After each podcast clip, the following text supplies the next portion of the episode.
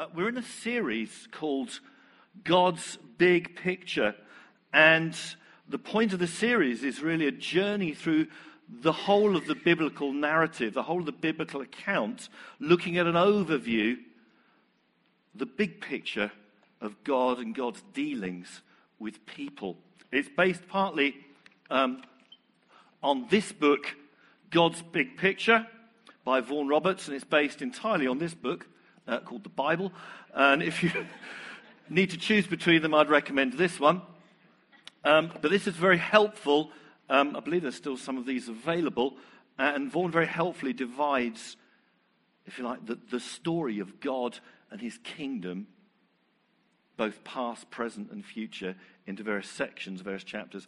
Uh, and this is a useful study guide. It has far more detail about the sorts of things I'm talking about today um, than I can possibly get in. Because I'm going to attempt to deal with a thousand years of history in half an hour, or something like that. Also, very helpful um, is this book here, uh, The One Stop Bible Guide by our very own Mike Beaumont. Uh, and if you want a slightly more pictorial, visual, and helpful summary of the sorts of approach that we're taking over these weeks, thematically looking at different stages in the account of God's dealings with his people, then this is very helpful as well. Mike didn't ask me to say that, by the way. So, there's a number of ways we can try to systematize and organize thematically about what the Word of God tells us. Um, and one very powerful way is to look at the idea of the kingdom of God, which is a, a perhaps not the only way, but it's a powerful unifying theme throughout the scripture. By the kingdom of God, we mean God's rule and reign being outworked through and with a people or people in a place and with a purpose. And that sort of framework is the way that we've chosen to look at these different studies. The kingdom of God is about God's rule of his people in a place for his purpose. And the story so far, we've looked at creation, the pattern of God's kingdom. We've looked at the kingdom perishing through crisis and the fall, and yet still in that, seeing that God is committed to his people and to his purposes. And Al, very helpfully last week, set us up for this week by looking at the promise of God's kingdom in the covenants and promises that God makes to Abraham. The promise to Abraham is that he would be the progenitor of a people, a people who would be God's people, that he would put in a place, a land, and that the purpose for which we not only to enjoy God's blessing, but to be a blessing to the nations around them. That the kingdom might increase and expand. now, just a couple of other things before we look at this story, um, and that's about interpreting, or some keys to help us understand, particularly large chunks of the Old Testament. We have to understand in what we're dealing with this morning, it's not just a story, but it's a story within a story within a story within a story.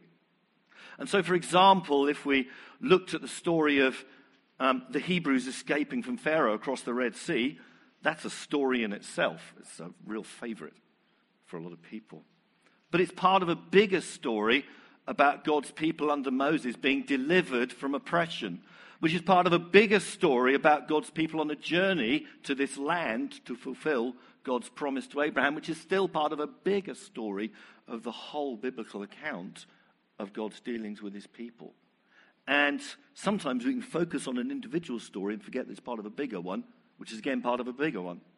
And to get the significance of it, if you focus too much on the detail of one story without seeing where it fits with the bigger picture, uh, can be problematic. That's the first thing. Secondly, um, the details of any story in the Old Testament narratives, particularly, um, are often descriptive rather than prescriptive. They say what happened rather than perhaps what should have happened.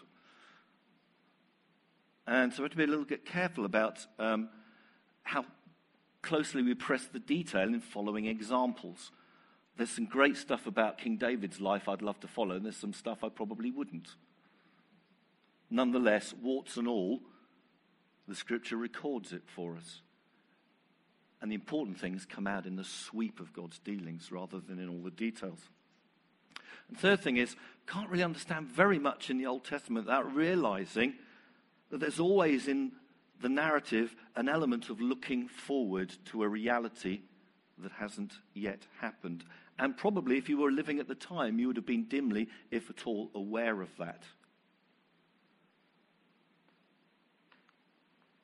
So, in God setting up a sacrificial system for dealing with sin, it dealt existentially there and now, there and then for those people's sin, but pointed to a bigger reality only fulfilled in Christ, which maybe the people at the time were not fully aware of. In all of these different sections we look through over the weeks, there's always a bigger picture that's forward as well as a present reality. And lastly, however we kind of divide it up and use a schema to sort of understand what's going on, we have to realize God, it's an account of God dealing with messy people. And so we can't be too tight about sort of fitting it into boxes and categories to try and explain it. It is organic, it's a living story that really happened with real, unpredictable people like you and me. Final thing I want to say is this that God builds models. Um, so does my brother, by the way, and this is his, um, his model railway. And my brother and his friends, um, uh, a local school let them use an attic building in this school. He lives in Denmark, and there's this big attic room, and he and a group of mates have built this model railway. I don't know, Ruth, you've seen it. It's probably at least as long as the stage here. I mean, it's huge. And one guy does the scenery, another guy does the programming, another guy does all the electronics. And they can even run a timetable and program it into a computer, which sets the trains off, changes the points, puts the lights on and off, and all the rest of it. It's absolutely fantastic. Um, there are even some videos of it on YouTube if you want to see. It's just wonderful. There's a really good one where they put the camera inside the train as it went through the, went through the tunnel. Um, these are just a few of his many locomotives. Um, it really is wonderful. It's wonderful to see. And God likes to build models, as we shall see. Models look like the real thing. They help define the real thing. They help the real thing to be understandable. They can even foreshadow the real thing, as, for instance, when aircraft designers build a model and put it in a wind tunnel to see if the thing's going to fly before they actually build a real one. But the models don't ultimately have the power and the substance of the real thing fully. Models are temporary, pointing forward to a bigger reality. And this part of the kingdom story we're about to look at is full of models temples, tabernacles, Ark of the Covenant, priests, robes, incense, animal sacrifices, pillars of cloud, blood smeared on door lintels, lots of hand washing and other purification rituals, etc., etc., etc. Visual aids, models to be a reality but point to a bigger reality. We have to understand that. So let's get to the story. Now, bit of a problem here because it is a thousand years. So I set myself the task of recounting the story of a thousand years in a thousand words. Okay? So I've got my thousand words here, and yes, I did count them. And so you can probably, I will read a little bit too quickly for you to count, but here it is a thousand years in a thousand words. God called Abraham from Ur and promised him that if he obeyed God, if he obeyed, God would multiply his descendants, give them a land so that they could be a blessing to the nations. Abraham tried to make it happen and ended up having a child with his wife's maid, but eventually he and Sarah, his wife, had a son, Isaac. And God reaffirmed that promise to Isaac. Now, Isaac's son Jacob was a bit of a deceiver, but God dealt with that. He ended up having 12 sons who became the fathers of the tribes of the people of Israel. Now, Joseph was Jacob's favorite son. Joseph was gifted in interpreting dreams for the old men around him, presumably. But his brothers were jealous of him and sold him into slavery, and he was taken to Egypt. Jo- Joseph rose via his dream interpretation and a small spell in prison to being Pharaoh's right hand man. And when famine hit the region, he saved his own people when his family, his father, brothers, and their families came to Egypt to be fed. Now, after Joseph, the Hebrews stayed living in Egypt. The Pharaoh eventually got fed up with them, made them slaves, and ordered infanticide of the Hebrew male babies to stop the population from growing. Moses was born a Hebrew, escaped being killed, and grew up in the house of Pharaoh. Incensed at an Egyptian abusing a fellow Hebrew one day, he killed the Egyptian and fled. He hung out in obscurity, being a shepherd for many years, until God encountered him in a burning bush and commissioned him to go and tell Pharaoh and demand he let the Hebrews go. Moses had a series of power encounter showdowns with Pharaoh. Each time Pharaoh refused to let the Hebrews go, even in the face of increasing demonstrations of God's power against him. But finally, the Hebrews escaped Egypt after putting the blood of a lamb on a doorpost of their homes to protect them from a death angel that passed through the land of Egypt. The Hebrews took some of the wealth of Egypt with them and fled, following the Lord, who appeared in a pillar of fire and led them through the Red Sea. The Egyptians became furious and chased after them, but they drowned in the Red Sea. At Sinai, God made an agreement with the Hebrews. He promised that they would be his people, he would bless and protect them. And they promised to serve and obey him. God called Moses up the mountain and gave him the law by which the people were to live and to worship. However, the Hebrews, tired of waiting for Moses, rebelled and built a golden calf to worship. When Moses came down from the mountain, he got so upset that he broke the stone tablets on which the commandments were written. Moses pleaded with God, who forgave them and issued a duplicate set of commandments. So the people set off, following God's lead to the land that he'd promised. On the journey, the people kept doubting God and his promises and wanted to go back to Egypt and into slavery again. And when they got close to the land, they were too afraid to go into it. This lack of faith caused God to give them to take them on a rather indirect route, which took 40 years an average speed of about 30 meters a day. That's about it's less than the width of this building. But just before he died, Moses reminded the people that if they would obey God, they would be blessed, but if they disobeyed, they'd be scattered and persecuted.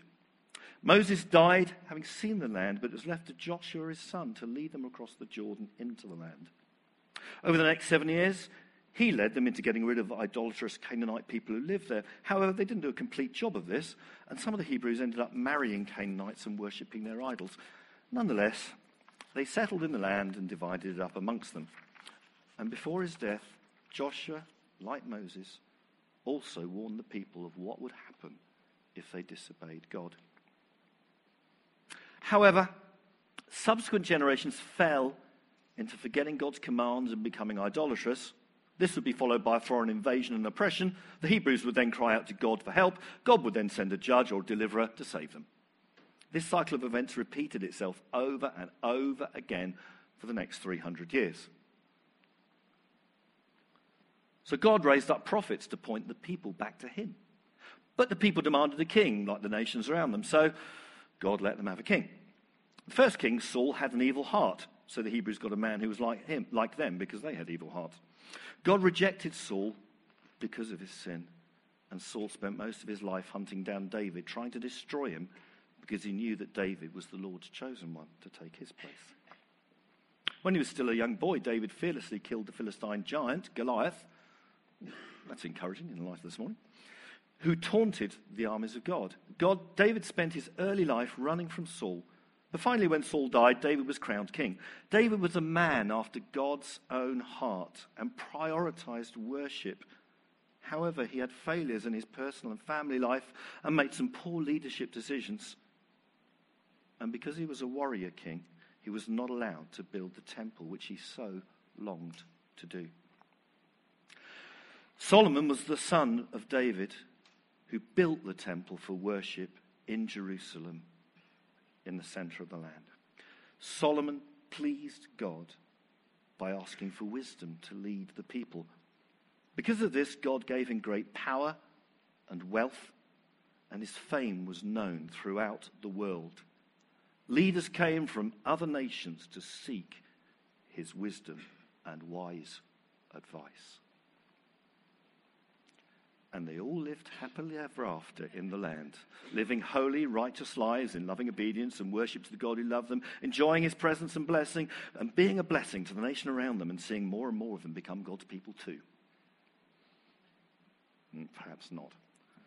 And for that, we'll need to see next week. Okay, over to you, Simon, then. No. Um, so, what do we make of that? That's the story. Thousand years and a thousand words, I think. From promise to partial fulfillment. God establishes his people in a place where they could fulfill his purpose, and that is to demonstrate God's presence, to model being God's people so that nations are blessed. But really, the story is about the journey of getting there and the twists and turns on the way. And it's that I want to look at. You see, becoming God's people. Oh, sorry, let's just quickly look historically. If you're interested in look, reading this in the Bible, it'll probably take you between now and next week, but have a look at this. It starts with the people growing, flourishing, lots of them. That's essentially from Abraham to the rest of Genesis. The people's relationship with God, how to relate to God, and what God's like is the focus in Exodus and Leviticus. And then they set off for this journey to the land through Numbers, Deuteronomy, and get in and settle right up to about 1 Kings 11, where it starts to, you'll have to see next week.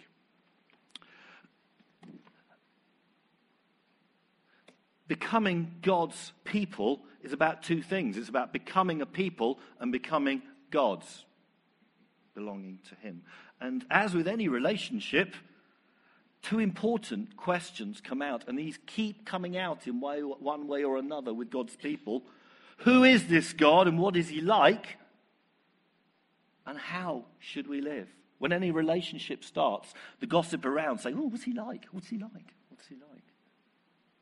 And for the person concerned, you think, Oh, had I better change some things about the way I live? Really important questions. It's really that I want to focus on and follow through. Who is this God and what's he like? And how should the people therefore live? So, what's God like? And through the story, and really I'm just summarizing a huge amount here, God shows himself to be faithful. He keeps his word and promises despite often the circumstances and choices that are set up by the people.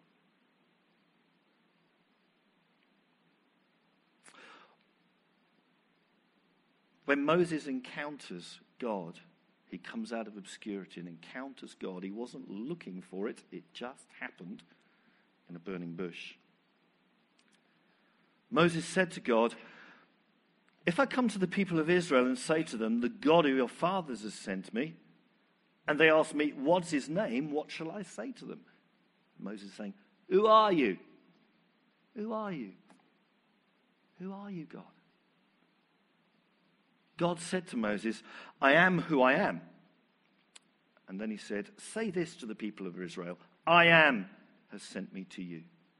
And God also said to Moses, Say this to the people of Israel The Lord, the God of your fathers, the God of Abraham, the God of Isaac, and the God of Jacob, has sent me to you. This is my name forever, and thus I am to be remembered through all generations. I'm sure you know um, there's a bit of a play on words there, but I am who I am, and I am sent me. It's all to do with the phrase to be. I love David Pawson's translation of it. He simply says it means always. He's always the same. He's always faithful. He's always loving. He's always merciful. He's always holy. He's always right. He's always, always, always, always, always unchangingly faithful. And of course, the answer to Moses' question, God says, I am always the God whom I gave the promises to Abraham, Isaac. Faithful. I've had this come out this morning. Sovereign. God is boss. Is that what you said this morning, Graham? He's gone out with the kids. Did Graham say that this morning? He did. He's in charge. God reveals himself through circumstances as sovereign able to use the circumstances that weren't necessarily chosen or even wanted by the people concerned, and sometimes even despite the choices that they made. For his bigger purposes, God is sovereign. Abraham tried to manufacture the answer to God's promise. but God stepped in and gave him a son. Jacob, despite his flawed character, ended up being used by God to cause the people to flourish increase. When Joseph was in Egypt, he didn't choose the circumstances that got him there and kept him there, or the circumstances and trials that he went through, and yet God, in his sovereignty, raised him up as part of the bigger plan. And indeed, one way of translating the title, the Lord God, which Moses uses to speak to God and which God uses to describe himself to Moses, is the sovereign Lord. We also find that he is gracious and merciful. When Moses, and Moses is a key figure in a lot of this really, asks to see God's glory, and of course, glory means the weight or the substance of someone's presence. What are you really like? What are you really like? Glory is kind of like the oomphness of it, there and then can't miss it. He passes before him in Exodus 34 saying, The Lord, he could have said a number of things. The Lord, the compassionate and gracious God, slow to anger, abounding in love and faithfulness, maintaining love to thousands, forgiving wickedness, rebellion, and sin. This God who there had called them and put in place promises for Abraham, there was an ongoing and growing understanding of what he was like, who this was that they were, as a people, being called to relate to. That he's powerful. Can't miss that in this story. Time and time again, he delivers his people powerfully and saves them from enemies for the sake of his purposes in all sorts of weird, fantastic, and wonderful, but unavoidably powerful ways. And finally, the people get a growing understanding that He is a holy God, that He's different, separate, untainted, morally pure, right and that comes out time and time again in the story. In Leviticus 19:2, God says to Moses, Speak to the entire assembly of people. That's everybody. So they don't miss it, so they don't understand it. And actually, this wasn't the first time. Be holy because I, the Lord your God, am holy Let's pause and reflect just for a minute. I'll leave those up there. Is our view of what our God, and if we're part of his people, is like, is our view of what he is like too narrow? Are we in danger of focusing on the bits which are obviously beneficial to us? That he's gracious and compassionate, that he's faithful. Those are all true, and I love that our worship songs have a high element of those, but do you know his power is not contained and under our control? I love to reflect on God's power when it's working for me. But it's possible he might be powerful in ways I might not like. And his holiness is a constant challenge. Let's just reflect from it. See just whether God might want to challenge you about whether our view of this God has been a little bit too narrow. Let's take a minute, take a minute to do that.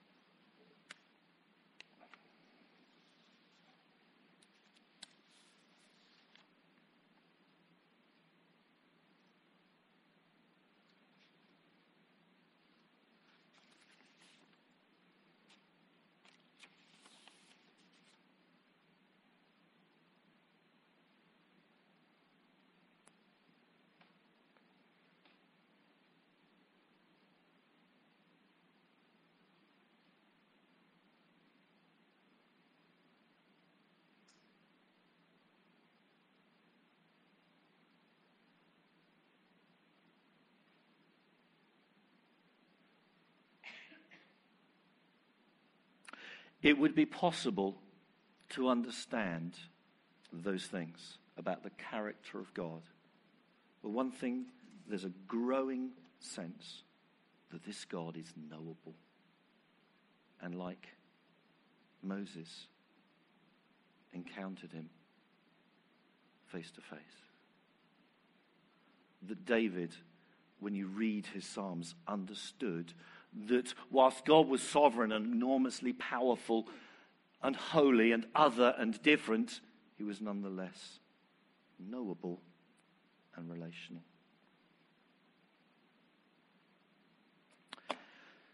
So, moving on, becoming God's people is becoming his becoming a people and understanding who God is. It's also understanding how then should God's people live. And if I can summarize that up in one word, and it's a word that's not very popular, and it's this dependency. Not a popular word in our culture. Adam and Eve's big mistake was to go for and prize autonomy and independence and self determination. And my right to exercise in independence and autonomy is a bit of a mark of this age. Actually, it's particularly a mark of sort of Western post Enlightenment thinking, isn't necessarily there at all times, in all cultures, in quite the way that we have it at the moment. But God's people are different. In restoring partially the mess of the fall and the rebellion of that, God restores his people in a relationship of dependency. And actually, some people react to that. Let's unpack it a little bit. God's people don't relate to him as equal partners with an equal say in how the relationship goes or the terms by which it's undertaken. There's loads of great stuff on out there in the web at the moment about how to negotiate your relationships. That's wonderful. I expect there's some good advice there. It's just it doesn't work with God. He doesn't really let his people negotiate the terms on which they relate to him. He is gracious, but he's not malleable in that sense. This is the basis of his covenants, agreements on how to live together. And the thing about God's covenants with man is they're entirely of his initiative. So, what does dependency look like? Well, it may not be so bad. Following his lead. And wherever they went, it was because there was even a physical, a physical model of leading pillars of cloud, pillars of fire. During the wilderness, particularly.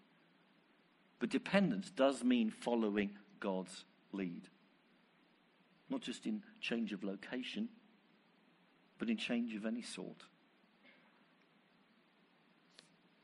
Dependency means living by God's law, and there's a whole year of sermons on this. The law, and it, it was so important to God's people that once they'd got it, they took it with them wherever they went.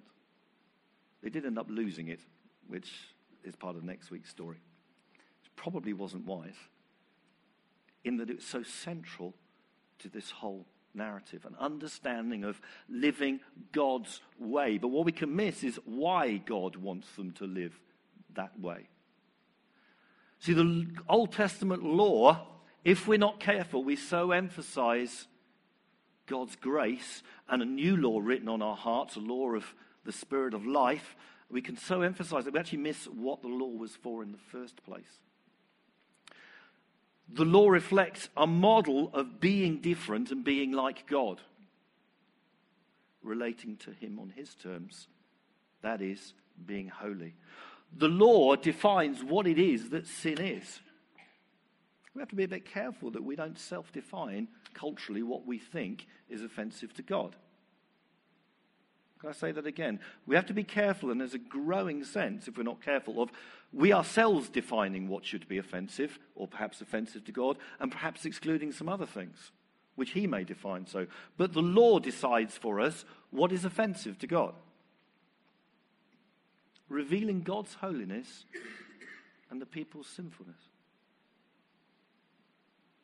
Of course, our understanding of the New Testament says it doesn't actually have any power to change anything, it's just there to show something. Can I say this? And Maria very helpfully reminded me of this. The law given reflects God's love for his people in that it keeps them from harm. All of the consequences of Adam and Eve's bid for autonomy were not good. And in trying to put that right and model something different, it is for the people's blessing, not chains of bondage for them. Interesting, if you looked at 1 Corinthians 13 4, the well known passage about love, love is patient, love is kind, love, and so on, and substitute the word law into that, you have a different perspective. Law does not delight in evil, but rejoices with the truth. The law protects, always trusts, always hopes but it comes from a father who loves his people enough to put boundaries of moral right and wrong around them. Now, those of you who are parents understand that a little bit. Just a little bit. Hopefully, we love our children enough not to let them just self determine all the time. Am I getting a few nods? I'm getting one. I'm getting one from a headmaster over there. That's helpful. we love our kids enough not to let them completely self determine and put some boundaries in. But hey, as Steve Chalke helpfully pointed out, it's all in the tone of voice. Is it, you shall not steal? Or, don't steal? Really don't. It messes you up. Living by God's law. There is a way to live that pleases God, and there's a way to live that doesn't please God. Receiving God's blessing was how should people live? And there's loads about God providing materially for his people. God's blessing is another huge thing. It's about his provision, it's about his protection, it's about his peace, it's about blessing them with his presence. There's a few P's in there along, to, along with partial as well. God's provision, God's peace, God's protection, God's presence. But I want to focus on two or three things that come out very clearly. Part of God's provision for his people is the provision of rest rest from labor and rest for relationship. Rest from work and rest for relationship. Relationship with God, relationship with community and maybe a little challenge for some of us. Actually, are we receiving God's blessing? Provision of rest. But the biggie is part of God's blessing in restoring his kingdom sort of program is provision for salvation both deliverance from evil and harm for his people, which comes out again and again and again in the story, but also provision for forgiveness for their sins. And whilst forgiveness in God's economy is always brought about by a sacrifice, and you can argue that it's most elaborately modeled in the Pentateuch all of that elaborate modeling points forward to a deeper reality of the atonement, foreshadowing the atonement bought for us by Christ. But let's not miss out that receiving forgiveness is part of, the, part of God's blessing for his people. I believe God wants to bless some people this morning by you receiving his forgiveness. Very simple. There is provision for forgiveness. From a holy God who calls his people to be holy, there is nonetheless, he has worked into the system, as it were, with these people, a model that they might be forgiven for their sins. living in God's presence. On the journey, they built a tabernacle, this portable place where the presence of God was and God could be met with. And when they got to the land, they built a bit more of a permanent one called a temple. Reminder to them, but they had daily reminders in other ways that God's people live mindful and dictate, not dictate much dictated to, but centered around the fact that the living God was living and with them. You see, it's possible, particularly in Greek thinking, this term, the living God, to mean God's alive, but somewhere else. God is alive and active, or fine, but nothing to do with what's going on here. Amongst God's people, the living God, one of his titles means he's living and active in space and time, here and now, not just somewhere else in the universe. And God's people are those that understand and live by the fact that God is living amongst them. And finally, living rightly in community. So much of the law that was given to them was to deal with issues of living together rightly justice, right dealings, care, compassion, and all those other things moral, individual conduct, civil, living together, communally conduct, and ceremonial laws to do with living rightly before God and making sure that's right.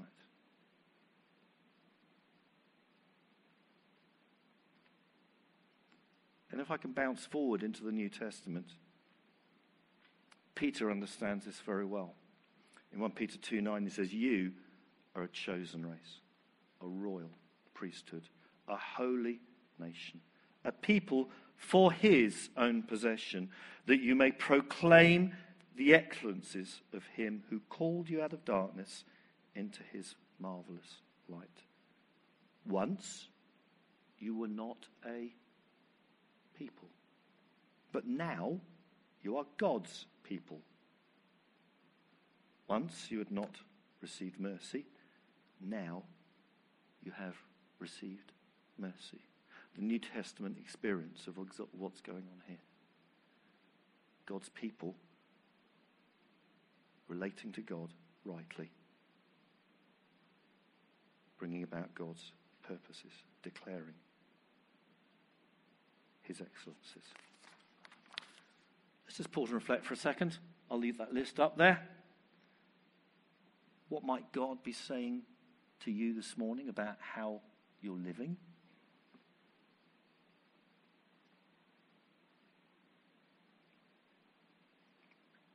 Surely different things for each one of us. But let's just allow the Holy Spirit. Is there a particular thing God wants to highlight to you about how God's people should live? Let's just wait for a minute.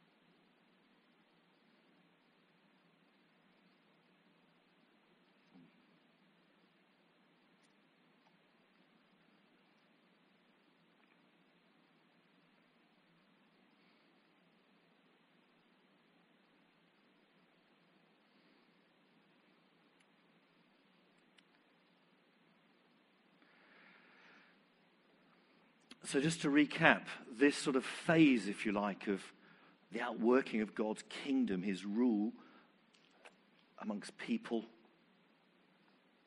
was to establish his people in a place, a physical place, a land. But that is not the end goal. It's that that land, that being in that place, a springboard further into God's purposes of extending the kingdom to the nations. So the place was where they were headed. The purpose isn't just about themselves tied up with God's blessing.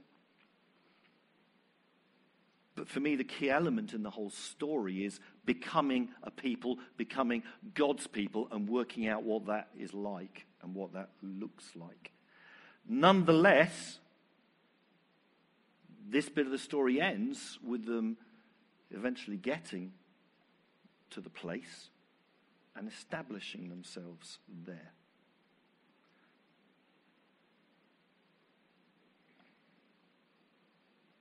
And all of the things we've looked at about how to live still hold true and would critically determine their success in actually fulfilling God's purpose in that place.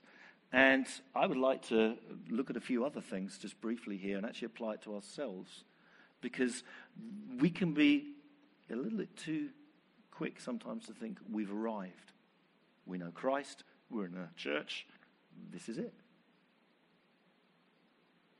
And if you'd entered the land and after the land was divided amongst the 12 tribes and Solomon stuck his temple up to make it God centered, it would be tempting to think that's that. And indeed, that is what happened. And they became complacent. But entering and remaining in God's place to fulfill his purpose involves at least the following overcoming opposition which continues to pop up, it involves dealing with unbelief. Unbelief goes all the way back to the Garden of Eden. Did God really say? Putting seeds of doubt in our minds devil's actually got a rather limited set of strategies, and that's one of them. Has God really called you to significantly impact the city of Oxford for Christ? See many, many people come to Christ, whatever it is. Those things can come to us. And we have to deal with unbelief. Obedience and single mindedness is an issue ongoingly, which you cannot afford to let go thinking you've arrived. There's ongoing obedience. There's something about the human heart that means when you've arrived at something and relax, things then just start to go off track. Worship for the people was central. They got that right, at least to start with, with building a temple. And not forgetting the purpose. Now, in all this, I'm kind of foreshadowing next week, really, because movers and players from other nations did come to Solomon and were influenced and were influenced and wanted to find his wisdom and wanted to know how to live life. But it didn't last.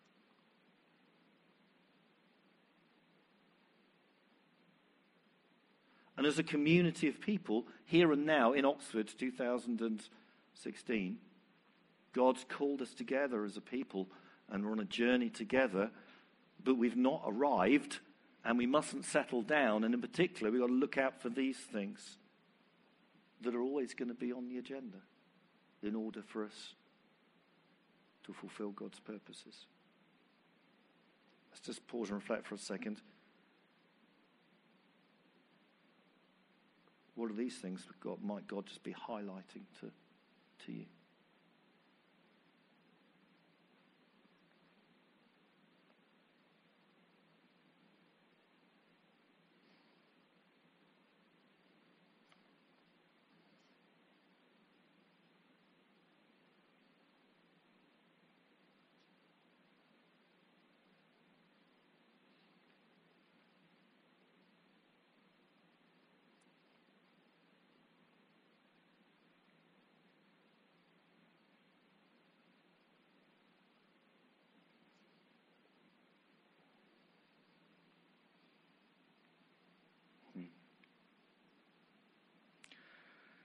The title of this sort of section in Vaughan Roberts' book is The Partial Kingdom, and it's worth asking why it was a partial kingdom. Well, firstly, it did come to an end. Solomon and setting up the temple and so on was pretty much the high point of the history of what went on here. And it didn't last. It didn't last because lukewarmness and complacency set in. It didn't last because sin set in. And it didn't last because of settling, not being expansive enough for God's purposes. Out all last week about the promises of God are expansive. They're bigger than we think they are. They grow. They grow. You get a hold of the promise of God, and it's not a static, static thing. It gets a hold of you, and it grows, and it grows, and it grows. It's always bigger than we think it is. The consequences are bigger than we think it is. And it's like if, we un- if, they, if Solomon and the people around him understood this was it, they didn't understand that God's promise through Abraham was for bigger than just that. And they didn't see it. That's the first thing. And secondly, in a real sense, it was only a model for greater things to come. All of the system of sacrifice and so on for dealing with sin was all a model to illustrate and deal with something, but pointing to a bigger reality fulfilled in Christ. A lot more to say about that and some tricky theological issues as well, which I won't go into now.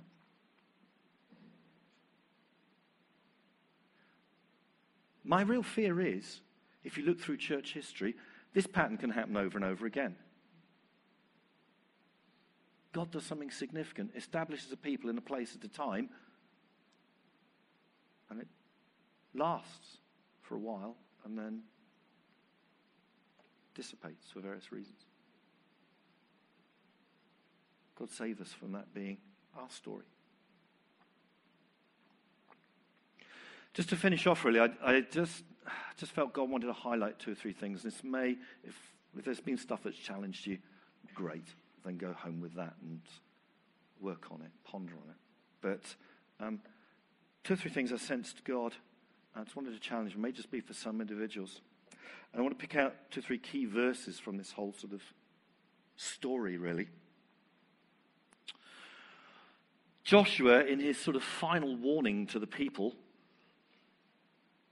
said this Fear the Lord and serve him with faithfulness. Throw away the gods of your ancestors worshipped beyond the Euphrates River in Egypt and serve the Lord. But if serving the Lord seems undesirable to you, then choose for yourself this day whom you're going to serve, whether the gods of your ancestors.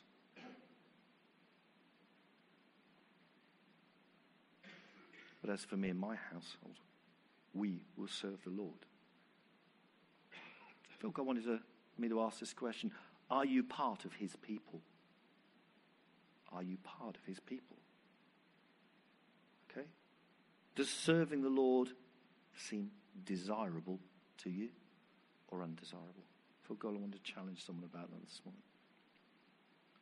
Certainly, I already mentioned it in Leviticus 19, and this phrase comes up a number of times. God told Moses to say to the people, Be holy because I, the Lord your God, I'm holy. I feel like God wants to challenge some people this morning over areas of right living.